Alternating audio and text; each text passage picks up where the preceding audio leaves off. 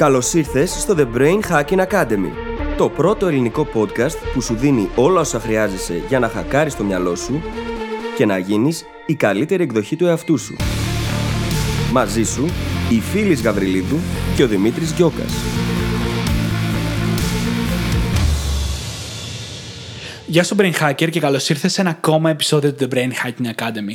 Συνεχίζοντας από την προηγούμενη εβδομάδα και το επεισόδιο με θέμα την ευγνωμοσύνη, σήμερα μιλάμε για την αποδοχή. Αφιερώνουμε το μεγαλύτερο κομμάτι του επεισοδίου μιλώντας για το πώς να αποδεχτούμε τον εαυτό μας και γιατί αυτό είναι τόσο σημαντικό. Κατά τη διάρκεια του επεισοδίου θα μάθεις ότι η αποδοχή δεν έχει μόνο άσπρο και μαύρο και ότι υπάρχουν πάρα πολλά στάδια ενδιάμεσα που μπορούμε να πετύχουμε. Και επίσης θα μάθεις ότι η αποδοχή πρέπει να γίνεται σε κομμάτια. Να αποδεχόμαστε δηλαδή ξεχωριστά κάθε κομμάτι του εαυτού μας αντί για όλο μαζί. Στη συνέχεια, μιλάμε για το πώς μπορούμε να αποδεχτούμε την κατάστασή μας και να πετύχουμε έτσι μέσα σε αυτή. Και συνεχίζουμε μιλώντας για την αποδοχή μας προς τους άλλους. Πώς δηλαδή να αποδεχτούμε πραγματικά τους ανθρώπους γύρω μας και να χτίσουμε έτσι πραγματικά υγιείς σχέσεις με δυνατή και πραγματική επικοινωνία. Δεν θα σε κρατήσω όλο εδώ. Θα σε αφήσω να πας να απολαύσεις το επεισόδιο και σου εύχομαι καλή ακρόαση. Καλησπέρα Δημήτρη. Καλησπέρα φίλη, τι κάνεις; Δεν είμαι καλά. Είπαμε να ξεκινάμε το επεισόδιο διαφορετικά έτσι και είπες να το κάνεις. Ε, άμα πω κάτι ξέρεις ότι δεν μπορώ να κάνω αλλιώς. Πρέπει να γίνει. Γιατί δεν είσαι καλά λοιπόν; Δυσκολεύομαι. Γιατί πιέζομαι γενικώς χρονικά και έχω πάρα πολλά πράγματα στο πιάτο μου αυτή τη στιγμή και προσπαθώ να τα διαχειριστώ. Ναι. Και ο καλύτερος τρόπος να τα διαχειριστείς είναι να το αποδεχτείς. Φυσικά και να είσαι και ειλικρινής με αυτό, έτσι, να το λες. Ναι. Να το επικοινωνείς Ναι. στους ανθρώπους που συνεργάζεσαι. Ναι. Και στο κοινό σου πολλές φορές. ναι, παιδιά, δεν είμαι καλά αυτό το διάστημα. Αλήθεια λέει. ναι, δεν Αλήθεια είμαι. λέει. Είναι μέσα στην τρέλα. Στην παράνοια. Τραγούδι είναι αυτό, έτσι. Ναι, ναι, ναι. Νομίζω είχε Αυτό, γραφτεί γι' ένα αυτό τραγούδι κόλλησα αυτό. για λίγο. Προσπαθούσα να θυμηθώ. Είμαι το τραγούδι. Ναι, ναι, ναι. λοιπόν, για να μπούμε λίγο στο θέμα του σημερινού μας επεισοδίου. Να αφήσουμε και μετά χρόνο στη φίλη να ξεκουραστεί, δηλαδή.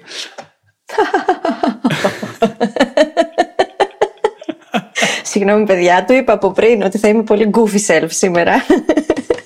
λοιπόν, λοιπόν. δεν μπορώ να συγκρατηθώ. Πα, Παρ' όλα αυτά, έχουμε ένα πάρα πολύ ωραίο θέμα σήμερα. Θα προσπαθήσω να τη συγκρατήσω εγώ, το υπόσχομαι.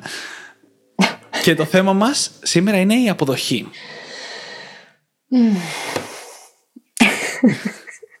Μίλησε μου για την αποδοχή, Δημήτρη. Ωραία, ας ξεκινήσουμε με τα κλισέ για να τα βγάλουμε από τη μέση. Έτσι. Ωραία.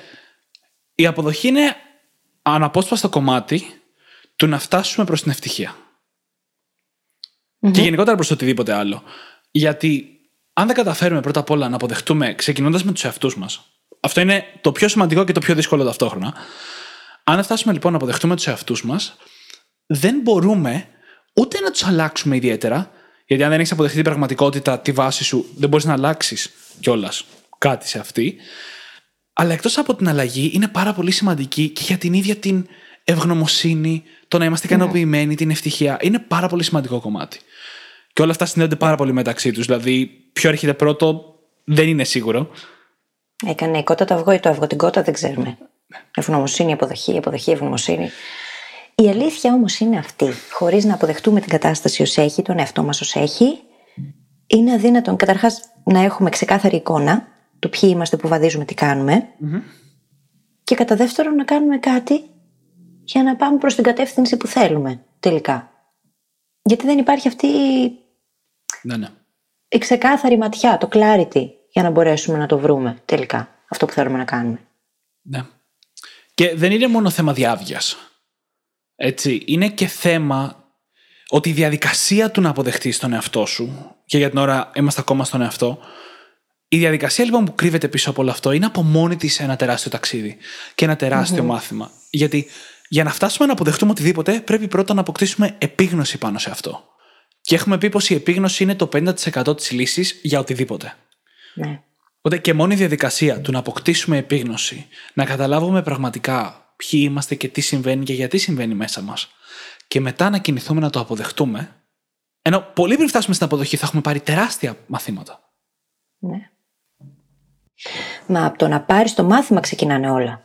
Χωρίς επίγνωση και διάβια και αποδοχή αυτού του οποίου έχεις αποκτήσει επίγνωση, πώς πας να κάνεις το οτιδήποτε; Ναι.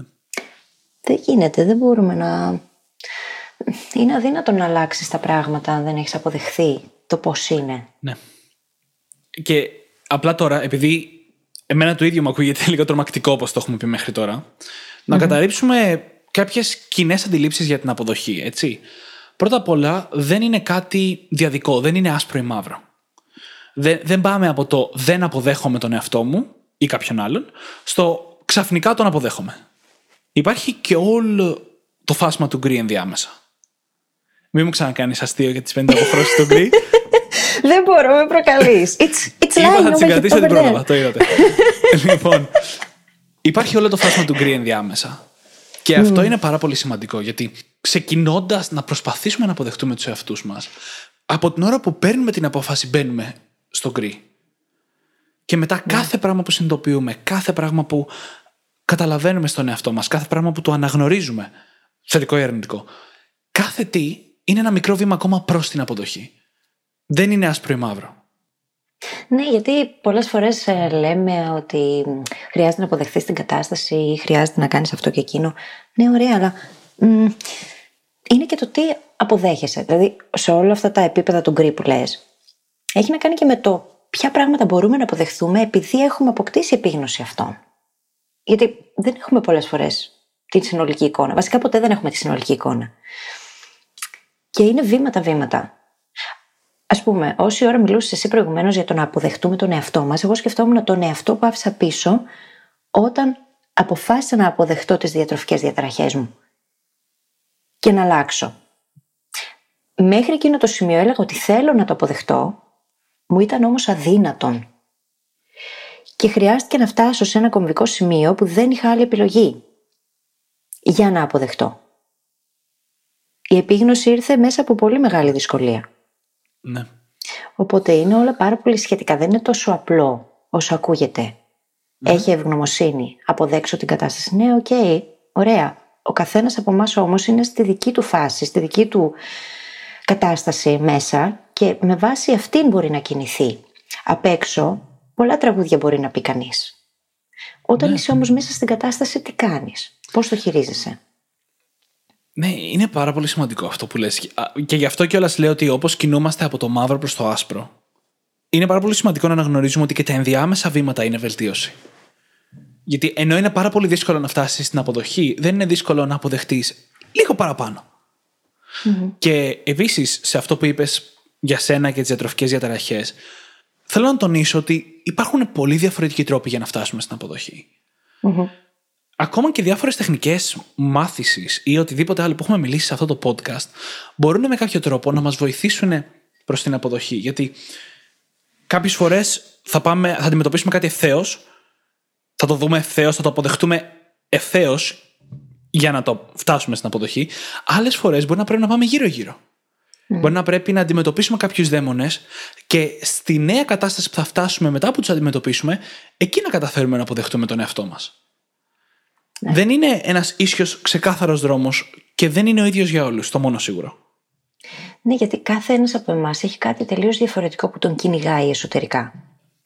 Οπότε δεν μπορούμε όλοι να πάμε με την ίδια προσέγγιση εκ των πραγμάτων. Χρειάζεται να προσαρμόσουμε τα πράγματα στα δικά μας δεδομένα και αντίστοιχα να κάνουμε και την ανάλογη δουλειά. Ναι, ναι. Και επειδή ακριβώς ο δαίμονας που κυνηγάει τον καθένα είναι τελείως διαφορετικός, εσωτερικός δαίμονας, Ναι, ναι. δεν μπορούμε να έχουμε να πούμε ρε παιδί μου ότι αυτή η λύση ταιριάζει σε όλους οπότε πάρ' το και κάντο. Για άλλους μπορεί να είναι το journaling όπως είναι για μένα ας πούμε. Η λύση για τα πάντα. Για κάποιον άλλον μπορεί να είναι το να κάνει συζητήσεις. Για κάποιον τρίτο μπορεί να είναι η ψυχοθεραπεία. Είναι πάρα πολλά εκείνα τα οποία μπορούμε να κάνουμε για να φτάσουμε τελικά στην αποδοχή. Βέβαια, το θέμα είναι να αποκτήσουμε πρώτα απ' όλα επίγνωση του ότι υπάρχει κάποιο θέμα το οποίο μας απασχολεί και να αρχίσουμε να κάνουμε πράγματα γι' αυτό. Ε, σημείωση, η αποδοχή δεν ορίζεται μόνο για τα αρνητικά. Φυσικά, εννοείται. Πάρα πολύ μεταξύ μας, και αυτό δεν συζητιέται τόσο, φοβόμαστε να αποδεχτούμε τα θετικά. Αχ, Δημήτρη, τι συζητούσαμε πριν την έναρξη τη. Ακριβώς. Ακριβώς. τη συζήτηση. Δηλαδή, μπορεί να είμαστε πάρα πολύ καλοί σε κάτι, αλλά για οποιονδήποτε λόγο, γιατί δεν μας καλλιεργήθηκε όταν ήμασταν μικρά παιδιά, γιατί εμείς οι ίδιοι το επιτρέψαμε στον εαυτό μας, μπορεί να μην το βλέπουμε, να το αγνοούμε. Είναι, το, αυτό που λέω τώρα είναι το ίδιο πράγμα που λέμε όταν συζητάμε ότι πρέπει να βλέπουμε τις δυνάμεις μας, τα δυνατά μας σημεία και να δίνουμε έμφαση σε αυτά. Πολλοί από εμάς χρειάζεται συνειδητά να κάτσουμε να τα βρούμε και να τα αποδεχτούμε ότι υπάρχουν. Για να τολμήσουμε μετά να τα εκμεταλλευτούμε. Και μέσα σε όλα υπάρχει αρνητική δημιουργικότητα έτσι, γιατί να πω τι συμβαίνει σε μένα, στον δικό μου εγκέφαλο. Εγώ, για όσους ανθρώπους με γνωρίζουν, είμαι ένας φάρος θετικής ενέργειας, έτσι. Πες Δημήτρη. Ναι, Λέω είναι, είναι, είναι. ή όχι. Είναι. Σήμερα λίγο λοιπόν, παραπάνω, αλλά γενικά είναι. Αυτό είναι πρόβλημα όμως. Γιατί; Και το δικό μου μυαλό τίνει να κάνει αρνητικό στροφή σκέψης; Το ότι έχω προγραμματιστεί να σκέφτομαι λίγο πιο θετικά από το μέσο άνθρωπο, δεν σημαίνει ότι δεν σκέφτομαι και αρνητικά πολλές φορές. Οπότε όταν έρχεται κάτι πάρα πολύ καλό στη ζωή μου, ο εγκέφαλός μου είναι σαν αντανακλαστικό. Το κάνει αυτόματα. Αρχίζει και λέει: Δεν μπορεί. Για να το δούμε αυτό. Όντως είναι έτσι. Μήπως, μήπως, μήπως και αρχίζουν αυτά τα ωραία σενάρια που ψάχνει να βρει το αρνητικό.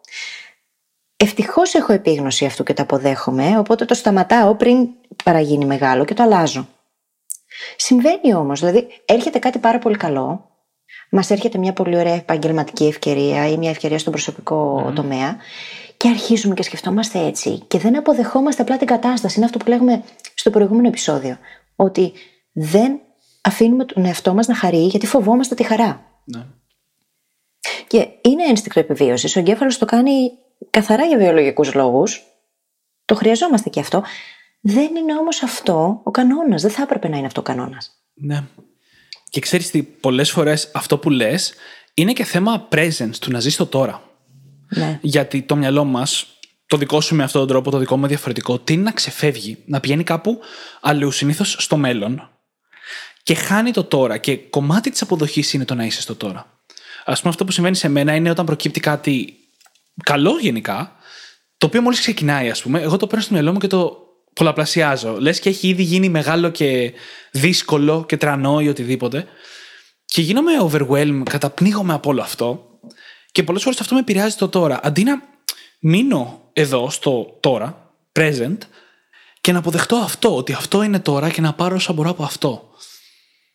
Οπότε το να ζεις το τώρα είναι πάρα πολύ σημαντικό στοιχείο του να φτάσεις και στην ευγνωμοσύνη και στην αποδοχή και αργότερα στην ευτυχία.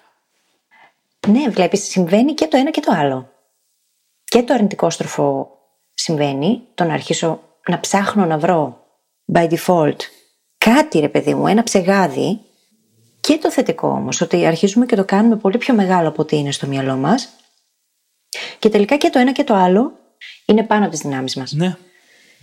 Και θα σου πω κάτι που έχω παρατηρήσει πολλές φορές σε ανθρώπους και είναι λίγο έτσι σπάει το μοτίβο ότι πολλοί κόσμοι δεν δυσκολεύεται να αποδεχτεί τα αρνητικά. Ίσως γιατί τα έχουμε συνηθίσει κιόλας λίγο περισσότερο. Ξέρω πολύ κόσμο που δυσκολεύεται να αποδεχτεί ότι του έχει συμβεί κάτι καλό. Τώρα δεν μιλάω για μέσα μας, μιλάω για κάτι απ' έξω. Σου σημαίνει κάτι καλό και λες: Δεν μπορεί. Πώς μου συνέβη εμένα αυτό τώρα; Εγώ ήμουν πάντα άτυχος ή κάτι τέτοιο. Μα εγώ που δεν πιστεύω ότι είμαι άτυχο, ξέρω ότι είμαι πάρα πολύ τυχερή και πάλι το κάνει αυτό το μυαλό μου. Αυτό είναι το θέμα. Πάντα κάτι θα γίνεται, κάτι θα συμβαίνει. Γιατί ναι. δεν ξέρω τι φταίει. Φταίει το ότι δεν μπορούμε να αποδεχτούμε ότι ναι, τα πράγματα μπορούν να είναι όλα καλά και να κρατήσουν. Γίνεται. Ναι. Γιατί υπάρχει και αυτός ο προγραμματισμός που με το που θα μας συμβεί κάτι καλό, αρχίζουμε και λέμε Πα, δεν μπορεί, κάτι θα πάει στραβά τώρα. Και μεγαλώνουμε με αυτό το πράγμα. Και δεν βγάζει νόημα. Γιατί, ναι. γιατί πρέπει να είναι έτσι; Και δεν αμφισβητούμε τον προγραμματισμό αυτόν. Ναι. Και το έχουμε πει σε πολλά επεισόδια, συμπεριλαμβανομένου και του προηγούμενου, ότι η κουλτούρα μας έχει μια μεγάλη έμφαση στα αρνητικά. Mm-hmm.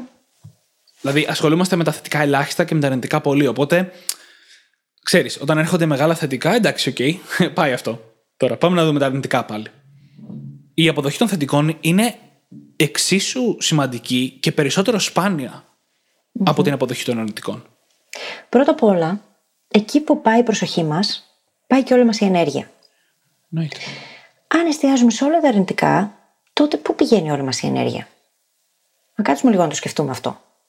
Γιατί μπορεί να έχω 10 πράγματα στη ζωή μου. Τα 9 από αυτά να πηγαίνουν τέλεια και το ένα από αυτά μόνο να πάει στραβά και εγώ να εστιάσω σε αυτό που πηγαίνει στραβά και μετά να αρχίσουν και όλα τα υπόλοιπα να πηγαίνουν Γιατί απλά η ενέργειά μου έχει πάει, έχει κατευθυνθεί σε εκείνο που δεν έπρεπε. Ένα στα δέκα. Και γιατί να μην είναι 9 στα 10 που θα τραβάνε την προσοχή μου και εκείνο το ένα να το αφήσω να λυθεί; ή να κάνω ό,τι καλύτερο μπορώ και να το αποδεχτώ. Ναι. Ότι έτσι είναι για τώρα. Για ποιο λόγο δηλαδή πρέπει να το κάνουμε αυτό στους εαυτούς μας; Και έτσι όπως μιλάμε για την αποδοχή, θέλω λίγο να διευκρινίσω ότι ορίζεται αποδοχή σε διαφορετικά κομμάτια. Όπως ορίζονται γκρι περιοχές ανάμεσα στο άσπρο και στο μαύρο, έτσι μπορούμε να αποδεχόμαστε ένα κομμάτι και να μην αποδεχόμαστε ένα άλλο. Και είναι σημαντικό να το θυμόμαστε αυτό, γιατί για όλους μας υπάρχουν κομμάτια που τα αποδεχόμαστε εύκολα. Ταιριάζουν με τον προγραμματισμό που έχουμε από την παιδική μας ηλικία κτλ. κτλ. και μας βγαίνει εύκολο. Και υπάρχουν άλλα που δυσκολευόμαστε πάρα πολύ.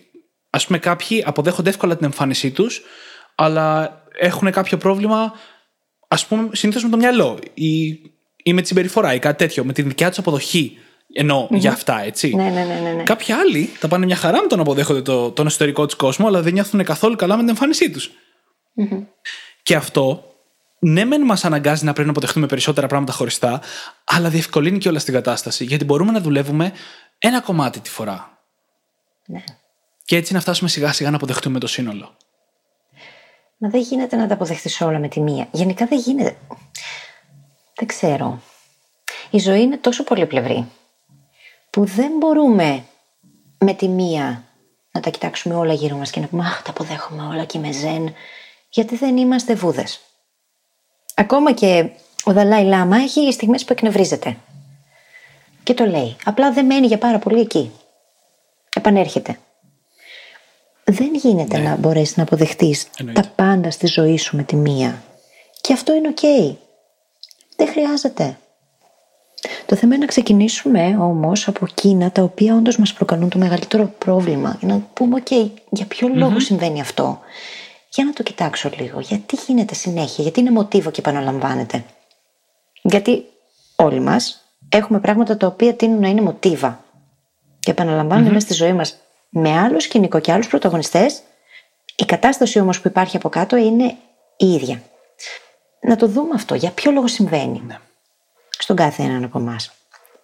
Και το σημαντικό συμπέρασμα από αυτό που μόλις είπε η φίλη να πάρουμε είναι ότι πρέπει να δώσουμε στον εαυτό μας την άδεια να είμαστε ατελείς.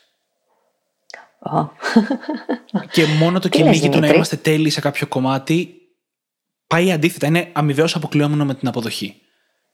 Θα έλεγα σε αυτό το σημείο οι ακροατές μας να γυρίσουν πίσω και να ξανακούσουν ή να ακούσουν έστω για πρώτη φορά το επεισόδιο που μιλάμε για το σύνδρομο του απατεώνα. Ναι. Και για την τελειομανία συγκεκριμένα, εκεί αναφέρομαι. Και πλάκα Όλοι πλάκα το όμως σύνδρομο του έχουν απαταιώνα. αυτή την τάση. Το σύνδρομο του απαταιώνα είναι και αυτό μια μεγάλη έμφαση απουσίας αποδοχής. Ναι, βεβαίως. Μα ξέρεις τι, αυτό είναι το θέμα. Δεν καταλαβαίνουμε πως εκείνοι οι άνθρωποι που θαυμάζουμε περισσότερο, που έχει γραφτεί το όνομά τους με λαμπρά γράμματα στην ιστορία, είναι ακριβώς εκείνοι που αποδέχτηκαν πως είναι ατελείς. Αυτούς θαυμάζουμε. Δεν θαυμάζουμε τους τέλειους. Ναι. Θαυμάζουμε εκείνους που ήταν ε, κατά μία έννοια underdogs, που την πάτησαν, έπεσαν, ξανασηκώθηκαν, ξαναέπεσαν, ξανασηκώθηκαν και στην ουσία έτσι πέτυχαν αυτό που πέτυχαν. Όντας ατελείς. Το τέλειο κανένας δεν το θαυμάζει πραγματικά γιατί είναι τρομακτικό και φαίνεται ότι δεν είναι και αληθινό γιατί δεν, είναι, δεν υπάρχει τίποτα ανθρώπινο στο να είναι κανείς τέλειος. Χάνεις όλη σου την ανθρωπιά όταν είσαι πραγματικά τέλειος, τουλάχιστον όταν φαίνεσαι ότι είσαι τέλειος. ναι, ναι. Κάτι δεν πάει καλά εκεί. Και ξέρεις, εδώ αρχίζουμε και μπαίνουμε λίγο στο, στην έννοια και στα χωράφια του self-compassion. Δηλαδή του να μπορούμε να δείξουμε συμπόνια με την καλή έννοια προς τον εαυτό μας. Γιατί υπάρχει συμπόνια με την κακή έννοια. Υπάρχει εννοείς; συμπόνια με την έννοια της λύπησης στα ελληνικά, το οποίο έχει αρνητικά Όχι. φορτισμένη ξέρεις, εμφάνιση. Ναι, κατάλαβα, καταλαβαίνω τι εννοείς. Γι' αυτό το διευκρινίζω. Όχι, δεν μιλάμε για λήψη. Όχι, δεν μιλάμε για λύπηση καθόλου. Μιλάμε για ενσυναίσθηση, αγάπη, κατανόηση. Η ενσυναίσθηση βασικά είναι κατανόηση. Λοιπόν, και δεν υπάρχει. Δηλαδή πρέπει να αντιμετωπίζουμε τους εαυτούς μας όπως αντιμετωπίζαμε ένα μικρό παιδάκι που το βλέπουμε να βιώνει δυσκολίες. Συναισθηματικές δυσκολίες εννοώ. Θα το δείχναμε αγάπη, έτσι δεν είναι; Έτσι είναι και υπομονή. Θα του δίναμε χρόνο. Χτες, θέλω να πω έτσι μια ιστορία. Το συζητούσα χτες κάπου και όταν ήμουν 15, ήμουνα σε ένα ξενοδοχείο με την οικογένειά μου και εκεί στο ξενοδοχείο είχε πολλά πιτσιρίκια. Και κάποιο βράδυ, όπως ήμασταν όλοι εκεί μαζεμένοι του ξενοδοχείου, ήταν ένα συγκεκριμένο πιτσιρίκι, αρκετά μικρό, 4-5 χρονών, το οποίο ερχόταν και με σκούνταγε όλη την ώρα και ήταν σε φάση χτες εγώ είδα ένα δράκο. Ή κάτι τέτοιο. Δηλαδή, ξέρεις αυτά τα τεράστια ψέματα που μερικές φορές κάποια παιδιά μπορεί να πούνε. Τα οποία κρύβουν και μια μικρή αλήθεια κάπως από πίσω με κάποιο τρόπο, περίεργο. Ναι. Εγώ προσωπικά, όταν ε, το συζητούσα χτες, έλεγα ότι πιστεύω ότι εκείνο το παιδάκι ένιωθε μόνο του και έψαχνε έτσι την προσοχή και την επιβεβαίωση με κάποιο τρόπο. Και εντάξει, τότε ήμουν 15 χρονών, πιο πολύ με εκνεύριζε παρά οτιδήποτε άλλο, αλλά σκεφτόμουν πώς θα το αντιμετώπιζα σήμερα, αν βρισκόμουν ακριβώς στην ίδια κατάσταση, ο σημερινός Δημήτρης. Και η πρώτη απάντηση που μου ήρθε στο μυαλό ήταν ότι θα το έπιανα και θα του μίλαγα, όπως θα μίλαγες σε ένα παιδάκι, έτσι, όχι σε έναν ενήλικα, και θα του έλεγα ότι δεν χρειάζεται να το κάνεις αυτό, γιατί είσαι υπέροχος ακριβώς όπως είσαι. Αυτή ήταν η πρώτη σκέψη που μου ήρθε στο μυαλο Και την ώρα που το σκεφτόμουν αυτό, λέω: Ωπα κάτσε. Δεν το έχω κάνει ποτέ στον εαυτό μου. Ποτέ δεν έχω πιάσει το Δημήτρη πραγματικά και να του πω: Κοίτα να δεις, είσαι υπέροχος έτσι όπως είσαι. Εγώ το έχω κάνει, Δημήτρη, και είναι πολύ συγκινητικό αυτό που ακολουθεί.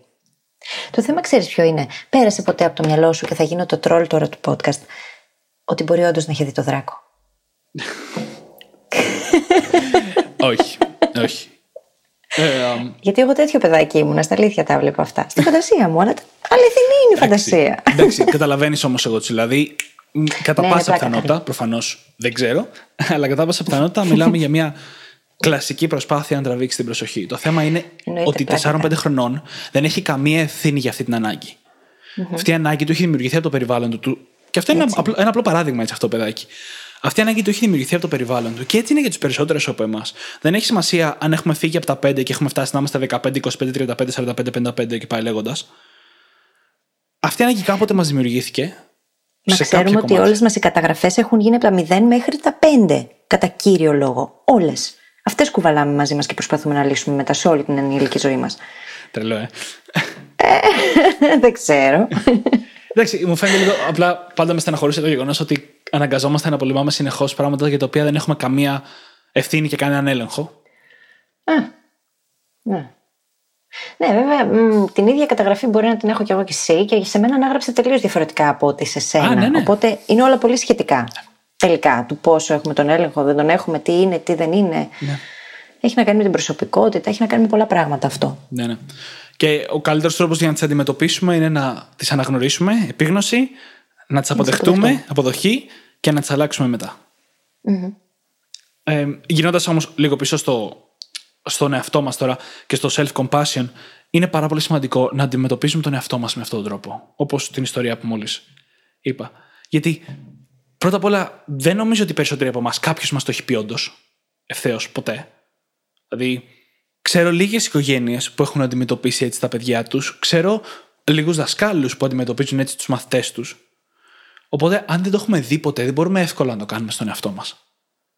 Αλλά χρειάζεται. Χρειάζεται να δείξουμε αυτό το επίπεδο συμπόνιας προς τα μέσα. Όχι αν δεν το έχουμε δει, αν δεν το έχουμε βιώσει κιόλας. Ναι.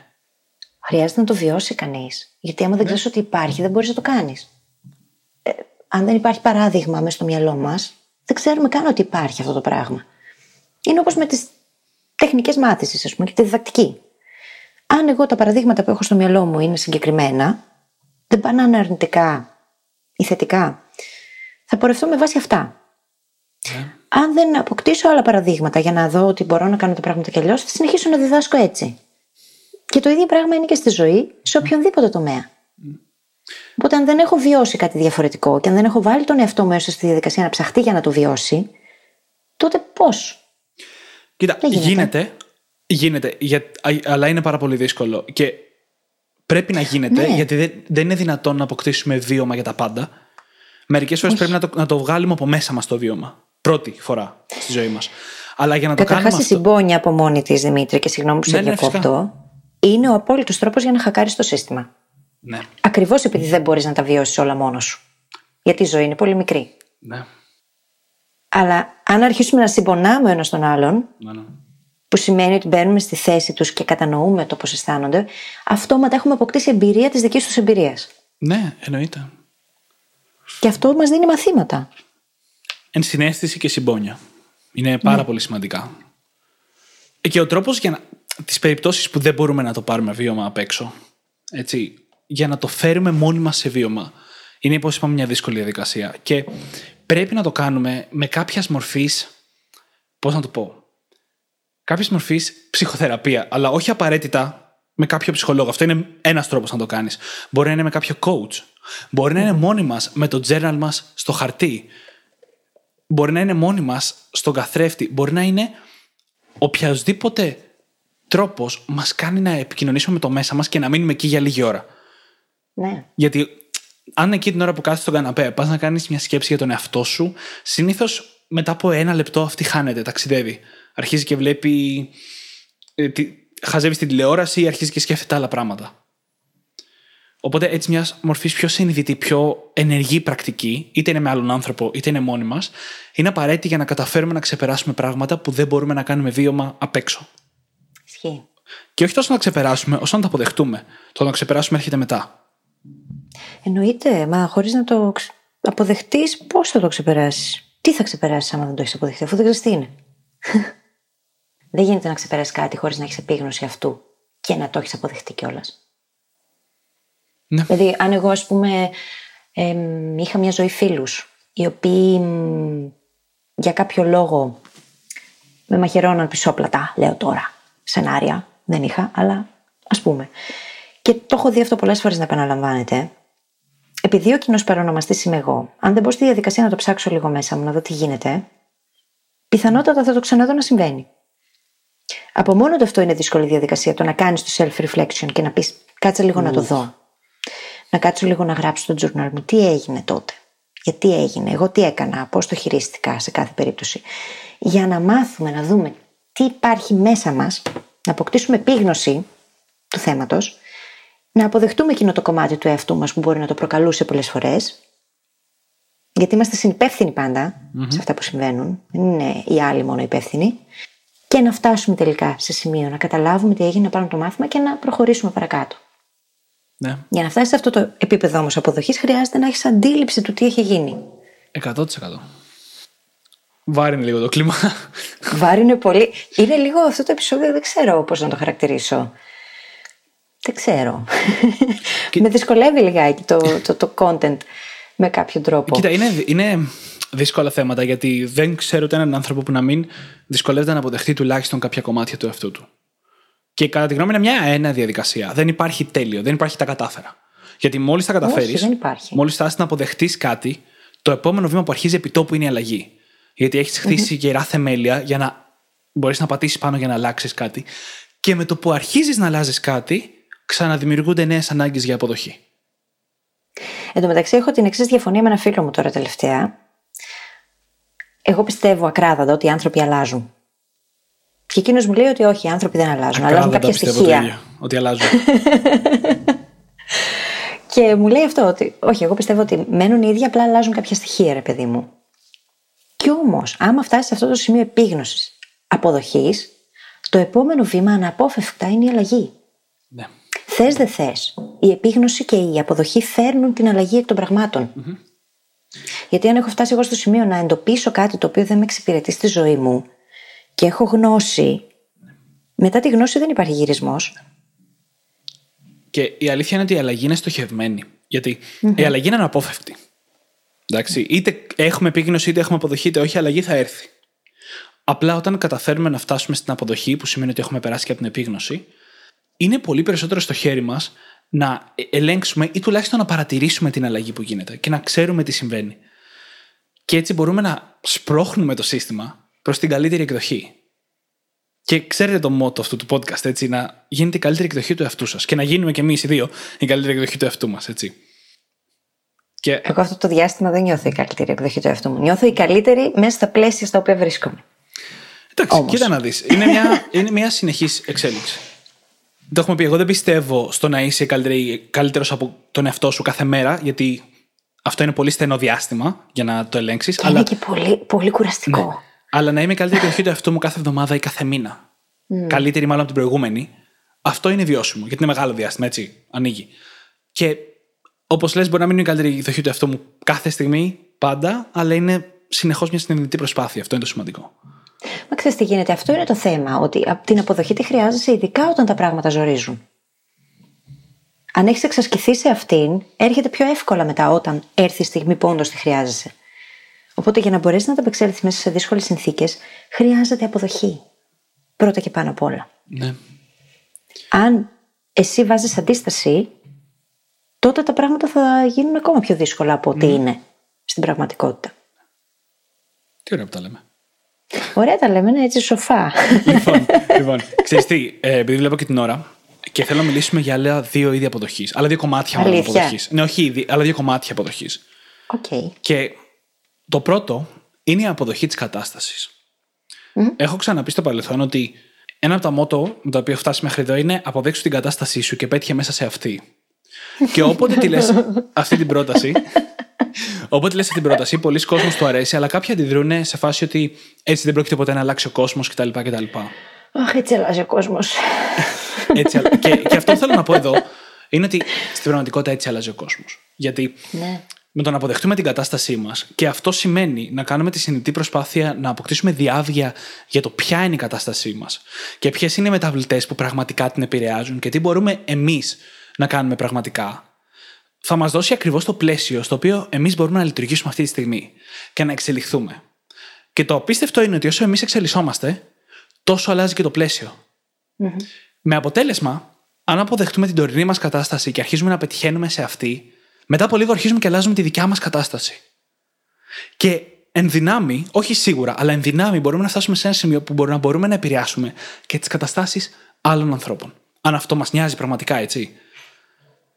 Αλλά η διαδικασία του να αποδεχτούμε την κατάστασή μας είναι πάρα πολύ σημαντική και πάρα πολύ δύσκολη. Ναι, απαραίτητη όμως, αναγκαία. Γιατί χωρίς αυτό, εμ, άλλοι μπορεί να χαρακτηριστούν ως εθεροβάμονες, ως υπερενθουσιώδεις, εμ, ότι κάνουν πράγματα τα οποία ίσως να μην ε, πατάνε και τόσο γερά στη γη όταν τα κάνουν. Ε, και όλα αυτά γίνονται γιατί δεν έχουμε αποδεχτεί την ίδια την κατάσταση στην οποία είμαστε. Ναι, ναι. Και αν δεν την έχεις αποδεχτεί, δεν έχεις και όλα τα δεδομένα. Οπότε δεν μπορείς να εφαρμόσεις και τα mental models που χρειάζεσαι για να βρεις τις λύσεις που χρειάζεσαι Πολύ σωστά. και να πετύχεις. Πώς, δηλαδή, αν εγώ δεν έχω επίγνωση της κατάστασης για να μπορέσω να την αποδεχτώ όπως είναι, τότε πώς θα επιλέξω τα νοητικά μοντέλα που χρειάζομαι για να μπορέσω να βρω λύσεις; Πολύ σωστά. Πώς θα βρω τον τρόπο σκέψης που θα με οδηγήσει τελικά στην α- αποτελεσματικότητα, ας πούμε, στο να βρω, δεν ξέρω, το φως στο τέλος της διαδρομής. Πώς θα το βρω εγώ αυτό; Και είναι, κατά τη γνώμη μου, και μια σπίδα που συχνά φέρνουμε όλοι μπροστά. Προκειμένου να αποφύγουμε κάτι συσσαγωγικά δύσκολο ή αρνητικό. Γιατί όταν καθόμαστε και εμένουμε, ασχολούμαστε με αυτά που είναι πέρα τον έλεγχό μας, πέρα από αυτά που μπορούμε να κάνουμε για να πετύχουμε στην κατάστασή μας, είναι αυτό μια καλή δικαιολογία για να μην κάνουμε κάτι γι' αυτό. Γιατί είναι πέρα από τη δυνα... τις δυνάμεις μας.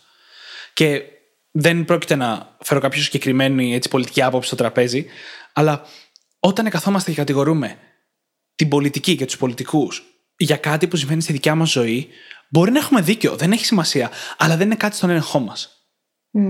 Κομμάτι του- για τους περισσότερους από εμάς του να αποδεχτούμε την κατάσταση είναι ότι η πολιτική, παραδείγματος χάρη, επηρεάζει τη δικιά μας ζωή. Αλλά εμείς δεν μπορούμε να την αλλάξουμε, οπότε εμείς πρέπει να βρούμε τι μπορούμε να κάνουμε εμείς για να βελτιώσουμε τη δικιά μας κατάσταση.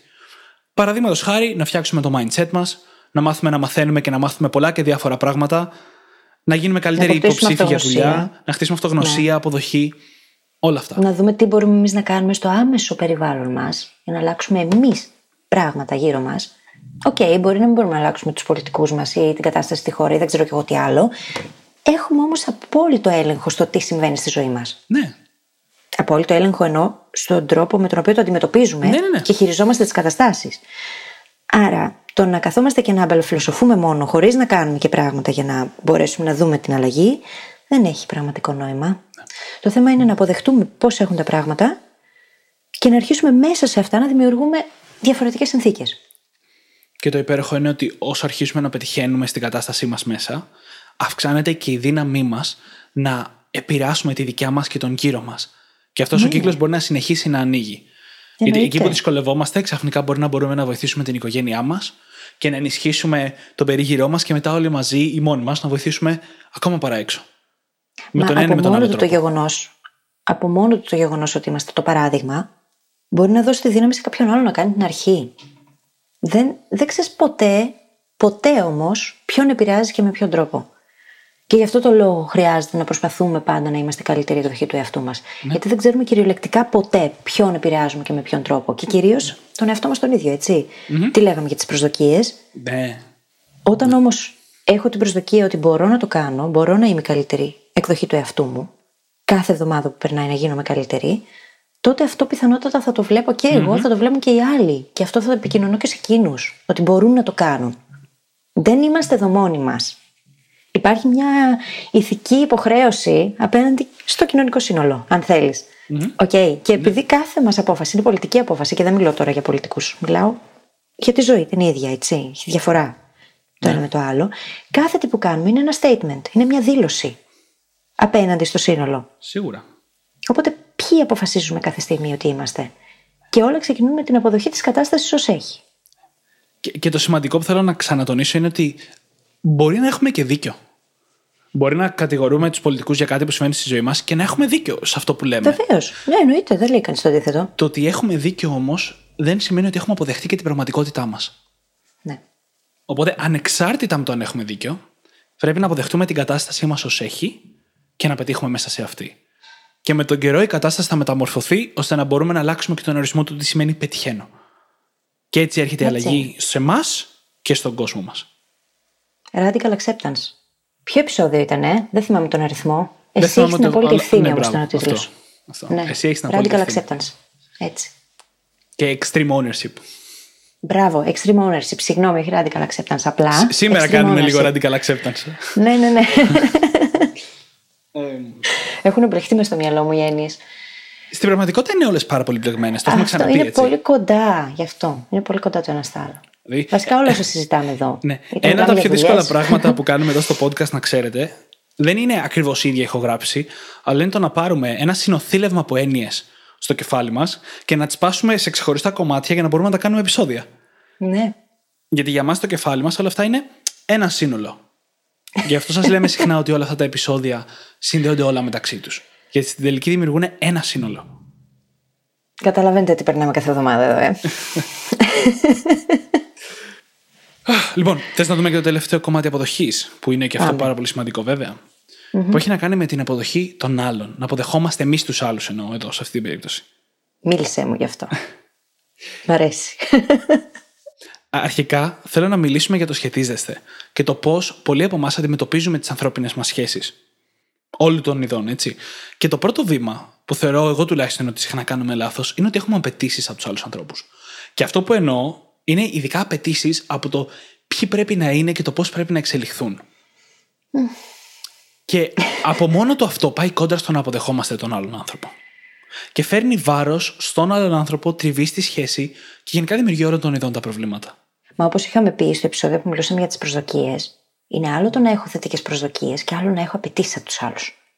Έχει πολύ μεγάλη διαφορά το ένα από το άλλο. Ακριβώς. Είναι σημειολογική διαφορά την οποία πρέπει να την έχουμε κάνει μες στο μυαλό μας για να μπορούμε να έχουμε ισορροπημένες σχέσεις με τους άλλους. Γιατί αν εγώ έχω την απέτηση ο Δημήτρης να είναι έτσι και αλλιώς και αλλιώτικα, και εκείνος δεν είναι έτσι, γιατί δεν, ανταπε... δεν μπορεί να ανταπεξέλθει σε αυτές τις προσδοκίες, οι οποίες δεν είναι προσδοκίες, είναι απαιτήσεις από μεριάς μου, τότε το πρόβλημα δεν το δημιουργεί ο Δημήτρης, εγώ το δημιουργώ. Get your story straight. Και σημαίνει κιόλας Ε. ότι η σχέση βασίζεται σε πάρα πολύ σαθρά θεμέλια. Γιατί Ναι. η φίλη, στο παράδειγμα που εκείνη έφερε, έχει επαφές, έχει ανθρώπινη σχέση με τον Δημήτρη, με έναν Δημήτρη που δεν είναι ο τωρινός. Είναι Ε, ο Δημήτρης που φαντάστηκα. Ναι, ή ο Δημήτρης που θέλω να, θέλει να γίνω, ας πούμε, στο παράδειγμα. Α, Έτσι την πατάνε και πολλά ζευγάρια. Ακριβώς έτσι. Ε, δεν είναι; Ακριβώς Ναι, έτσι είναι. Έτσι είναι. Ακριβώς ναι, έτσι γιατί είναι. ερωτεύεσαι την εκδοχή εκείνου που θα ήθελες να είναι. Ναι. Και με τον καιρό που περνάει, εσύ αρχίζεις και βλέπεις ότι δεν είναι έτσι τα πράγματα. Και απογοητεύεσαι επειδή δεν βλέπεις αυτό που ήθελες να δεις, τη δική σου προβολή δηλαδή. Και μετά αρχίζεις και, Και φταίει ο προβάλλεις, άλλος. και αρχίζεις και προβάλλεις στον άλλον, ασυναίσθητα κιόλας, τη πίεση να γίνει αυτός που φαντάστηκες ή αυτή που φαντάστηκες. Και δεν ήταν ποτέ. Και Ναι. δεν έχει καμία υποχρέωση να το κάνει. Ακριβώς. Και συμβαίνει αυτό και στις διαπροσωπικές μας σχέσεις και στις συνεργασίες, συμβαίνει παντού. Σε, όλα, σε όλες τις ανθρώπινες, όπου υπάρχει ανθρώπινη σχέση, ερωτική, φιλική, επαγγελματική, οικογενειακή, οτιδήποτε, συμβαίνει αυτό το πράγμα. Και όλα ξεκινούν από την ίδια την αποδοχή η οποία δεν υπήρξε. Γιατί αν υπάρχει όντως αποδοχή, τότε υπάρχει και μια ελευθερία μεγαλύτερη. Μπορεί κανείς να κάνει άλλου τύπου συζητήσεις. Μπορώ να έρθω να σου πω, ρε εσύ Δημήτρη, να το συζητήσουμε λίγο αυτό τώρα, γιατί με πειράζει. Καταλαβαίνω ότι δεν είσαι εσύ υποχρεωμένος να είσαι έτσι. Ναι, Αλλά εγώ το σκέφτηκα έτσι κι αλλιώς. φυσικά. Να το δούμε λιγάκι και να επικοινωνήσουμε πραγματικά τα θέλω μας και να δούμε. Μπορούμε να συμβιβαστούμε με κάποιο τρόπο ή να βρούμε έναν τρόπο επικοινωνίας, έναν κώδικα. Ναι. Και όχι μόνο, η, η αποδοχή είναι πολύπλευρη. Δηλαδή, αν εσύ αυτό το οποίο σε χαλάει, στο προκειμένο πάλι παράδειγμα, δεν μπορείς να το δεχτείς, δεν μπορείς να είσαι OK με αυτό, έχεις κάθε δικαίωμα απλά να φύγεις. Ακριβώς. Δεν μπορείς να με κατηγορήσεις που εγώ δεν είμαι αυτό που ήθελες, αλλά ούτε εγώ μπορώ να σε κατηγορήσω. Είναι δικιά μου υποχρέωση να αποδεχτώ εσένα, αν εσύ δεν μπορείς να το δεχτείς. Ναι. Και φυσικά, αυτό που συζητάμε τώρα εδώ είναι η τέλεια μορφή. Έτσι, στην καθημερινότητα, στη ζωή μας, πάντα, ξέρεις, μπαίνουν, μπαίνουν τα εγώ, μπαίνουν ε, οι απαιτήσεις, μπαίνουν ε, οι παράλογες προσδοκίες, μπαίνουν διάφορα. Μπαίνει Αλλά. πολλές φορές το γεγονός ότι δεν έχουμε οι ίδιοι αποδεχτεί τον εαυτό μας, τα θέλω μας και τα όρια μας. Τέλειο. Οπότε μεταμπλέκονται με αυτό που προβάλλουμε στους απέναντι. Τέλειο. Και γι' αυτό το λόγο ξεκινάμε πάντα από μέσα και μετά πάμε έξω. Γιατί το αντίθετο δεν λειτουργεί. Ποτέ. Και ένας καλός τρόπος για να φτάσουμε στην αποδοχή και τον εαυτού μας και των άλλων είναι να αρχίσουμε να παρατηρούμε και να μαζεύουμε τις προβολές που κάνουμε στους άλλους ανθρώπους. Ναι. Το οποίο είναι πάρα πολύ δυνατό. Πάρα πολύ δυνατή διαδικασία. Μα ο κόσμος γύρω μας είναι σχολείο. Δηλαδή, αν ψάχνουμε να βρούμε πράγματα που συμβαίνουν μέσα μας και αυτό είναι το πιο δύσκολο πράγμα του κόσμου, έτσι. Πολύ Εννοείται. δύσκολο να πας προς τα μέσα. Αρκεί όμως να κοιτάξεις γύρω σου και να Ναι. ψάξεις να βρεις με ποιον τρόπο αυτό που βλέπεις γύρω σου σχετίζεται με κάτι μέσα σου. Είναι ο πιο εύκολος τρόπος να καταλάβεις τον εαυτό σου. Ναι, ναι, ναι. και ειδικά υπάρχει. οι δικές μας προβολές. Ναι. Δηλαδή την επόμενη φορά που θα πάτε στη σχέση σας σε κάποιο φίλο σας και θα είστε θυμωμένοι μαζί του της, σκεφτείτε κατά πόσο προβάλλετε κάποιο δικό σας φόβο, ανασφάλεια, σκέψη, προσδοκία, απέτηση στον άλλον άνθρωπο πρώτα. ναι. Και, και γι' αυτό εμένα μου αρέσει να λέω ότι σε κάθε κατάσταση, ανεξαιρέτως τι φαίνεται, φταίνει και οι δύο πλευρές 50-50. Εννοείται. Πάντα. Γιατί είναι, είναι σχεδόν αδύνατο να υπάρχει 100% αποδοχή ανάμεσα στις δύο πλευρές και να υπάρξει έντονη τριβή ανάμεσα στους δύο. Είναι δύσκολο. Όταν έχεις αποδεχτεί Όχι. πλήρως ο ένας τον άλλον. Δεν γίνεται, γιατί αν υπάρχει αποδοχή σημαίνει ότι υπάρχει και επικοινωνία. Πραγματική επικοινωνία, ουσιαστική. Ουσιαστική είναι, μπράβο. Που σημαίνει ότι ο, όποιο ζήτημα και αν προκύψει μπορεί να αντιμετωπιστεί. Γιατί υπάρχει επικοινωνία. Υπάρχουν κώδικες και μπορεί κανείς να καταλάβει πολύ καλύτερα την απέναντι πλευρά. Γιατί καταλαβαίνει και τον ίδιο τον εαυτό, έτσι. Ναι. Και επίσης κάτι που θα μου πεις εσύ, το οποίο ενδεχομένως εκείνη την ώρα να με στεναχωρήσει. Καλό είναι να κάνω ένα βήμα πίσω και να το δω λίγο αντικειμενικά και να πω κα, κα- μισό λεπτό. Γιατί με ενοχλεί τώρα αυτό, για να το δω. Μμμ. Είναι όντως έτσι, γιατί εγώ θέλω να σε ακούσω. Ναι. Για να σε ακούσω όμως πρέπει πρώτα απ' όλα να αποδεχτώ αυτό που μου είπες Ναι. χωρίς φίλτρα. Αν έχω φίλτρα, τότε το παιχνίδι είναι χαμένο εξ αρχής. Ναι. Άρα, ακόμα και αν με στεναχωρεί, το να κάνω ένα βήμα πίσω και να προσπαθήσω να το δώσω πιο αντικειμενικά μπορώ, είναι προς όφελος της σχέσης. Ό,τι σχέση και αν είναι αυτή. Και προς όφελος δικό μας. Είναι και αυτό μιας Βεβαίως. μιας μορφής. Αποδέχομαι την κατάσταση και πετυχαίνω μέσα σε αυτή. Γιατί στι ανθρώπινες σχέσεις, μέρος της κατάστασης είναι ο άλλος άνθρωπος. Οπότε με το να αποδεχόμαστε τον άλλον άνθρωπο, αποδεχόμαστε τη βασική μεταβλητή της κατάστασής μας εντός ανθρώπινης σχέσης. Να αναφέρουμε λίγο τον κανόνα που είχαμε θέσει εμείς εξ αρχής πέρσι όταν ξεκινήσαμε να συνεργαζόμαστε. Εννοείται. Το safety zone, πώς το Ναι, λέμε στα αγγλικά, έτσι psychological λέγεται. safety. Ναι. Πες το εσύ, το λες πολύ ωραία. είναι η δυνατότητα να μπορείς να επικοινωνήσεις με τον άλλον υπερβολικά ειλικρινά. Έτσι, και να ξέρεις να το ορίζεις αυτό μπροστά, ώστε όταν έρθει ο άλλος και είναι σκληρά ειλικρινής μαζί σου, να ξέρεις ότι το κάνει από ένα σημείο, πρώτα απ' όλα, αγάπης, να το πω έτσι, και η αγάπη ορίζεται πέρα από τις ερωτικές σχέσεις, εννοείται, Βεβαίως. και από ένα σημείο ανατροφοδότησης έτσι, και feedback και βελτίωσης. Και ο στόχος είναι πάντα η κοινή ανάπτυξη. Ακριβώς. Και το νιάξιμο, ρε παιδί μου, απέναντι στην α, απέναντι πλευρά και στον εαυτό τον ίδιο. Ναι, Γιατί θέλουμε να τι ποτίζουμε τις σχέσεις μας, όχι να τις πνίγουμε. ναι. Οπότε, όταν έχεις αυτή τη δυνατότητα να πεις ότι σήμερα επικαλούμε αυτό το δικαίωμα, δεν έχει κανένας από τους δύο δικαίωμα εκείνη την ώρα να πληγωθεί, να στεναχωρηθεί, να εκνευριστεί οτιδήποτε. Είναι εκεί για να ακούσει. Και, και το αυτό το να το λες μπροστά είναι πάρα πολύ καλή στρατηγική. γιατί Ναι. είμαστε άνθρωποι. Και εγώ και οι φίλοι. Και αν έρθει και μου πει κάτι στο άκυρο, εγώ μπορώ να τσαντιστώ ή να στεναχωρηθώ. Αλλά όταν μου θυμίζει, ξέρεις τι, καλό τον κανόνα του psychological safety, εμένα απευθείας επαναπρογραμματίζεται η κατάσταση και είμαι έτοιμος να την ακούσω από ένα σημείο του θέλει να μου πει κάτι που και εκείνη δυσκολεύεται να μου πει και που το λέει με όλες τις καλές προθέσεις. Και ακόμα και αν έχω δυσάρεστα συναισθήματα, είναι τόσο πιο. Είμαι προετοιμασμένος να τα δω. Η επίγνωση είναι στρωμένη, έτοιμη. Και είναι και πιο εύκολο γιατί με το που θα το επικαλεστώ εγώ σημαίνει ότι και εσύ έχεις το ίδιο δικαίωμα. Οπότε μπορείς να Εννοείται. εκφράσεις ακριβώς αυτό που αισθάνεσαι εκείνη την ώρα Ε, και εννοείται. πάλι είναι ασφαλές όλο αυτό. Εννοείται. Δεν τα κάνουμε τέτοια πράγματα, γιατί δεν τα κάνουμε στις διαπροσωπικές μας σχέσεις, γενικότερα και στις συνεργασίες μας. Αυτά είναι που δημιουργούν πολύ πολύ γερές βάσεις μετά για να μπορέσεις να συνεργαστείς ή να είσαι με τον άλλον για πάρα πολύ καιρό. Δηλαδή, σκέψου οι σχέσεις μας οι ανθρώπινες, γενικότερα όλες, να ήταν χτισμένες πάνω σε τέτοιου τύπου θεμέλια. Που βασίζονται στην ίδια την αποδοχή και την επίγνωση. Και το ενδιαφέρον για το κοινό καλό και την κοινή εξέλιξη. Πόσο διαφορετικός θα ήταν ο κόσμος. Θα μπορούσαμε να τα μαθαίνουμε αυτά στο σχολείο, έτσι. Σίγουρα. Λέω τώρα, ιδέες. Υπάρχουν πολύ ωραίες ασκήσεις να κάνεις και στο νηπιαγωγείο ακόμα. Ναι. Για να μάθουν τα παιδιά αυτό το πράγμα. Ναι, με, και δεν με το βίωμα, κάνουμε. να του το κάνεις βίωμα κιόλας. Ναι. Να τα βάλεις να πούνε δύσκολα πράγματα το ένα στο άλλο, επικαλούμενο αυτόν τον κανόνα. Ένα, ε, αν το σκεφτήκαμε εμείς μέσα σε πέντε λεπτά, γίνεται σίγουρα. Γίνεται και το κάνουν οι οικογένειες, το κάνουν σε σχολεία, γίνεται στον κόσμο. Απλά δεν γίνεται στην κλίμακα που θα θέλαμε. Ναι. Και όλα αυτά ξεκινάνε με το να μπαίνουμε με τη λογική ότι οι ανθρώπινες σχέσεις μας βασίζονται στην αποδοχή του άλλου για αυτό που είναι. Όχι για αυτό που μπορεί να γίνει, όχι το άλλο, για αυτό που είναι. Και όταν αποδεχτούμε τον άλλον για αυτό που είναι, τότε έχουμε τις περισσότερες πιθανότητες να μπορέσουμε να τον βοηθήσουμε κιόλας στις αλλαγές που εκείνος θέλει να φέρει στη ζωή του. Ή εκείνη. Και ξέρεις, όταν έχεις αυτή την πρόθεση να αποδεχτείς απόλυτα τον απέναντι, σημαίνει ότι έχεις κοιτάξει προς τα μέσα πάρα πολύ βαθιά. Γιατί δεν γίνεται, αν δεν έχεις αποδεχτεί τον εαυτό σου πραγματικά, να αποδεχτείς κανέναν άλλον γύρω σου. Μπορείς να αποδεχτείς τους άλλους μόνο στο βαθμό που έχεις αποδεχτεί τον ίδιο στον εαυτό. Θυμίζω τον κρύ πάντω. Ακριβώς. Δηλαδή, όσο περισσότερο αποδέχεις τον εαυτό σου, τόσο περισσότερο θα εννοείται. μπορείς να αποδεχτείς και τους άλλους. Δεν είναι ασπρόμαυρο. Εννοείται, εννοείται. Αυτό λέω ότι ο βαθμός Ναι, ναι, ναι, ναι. αποδοχής μας προς τα έξω ορίζεται από το βαθμό αποδοχής προς τα μέσα. Εννοείται.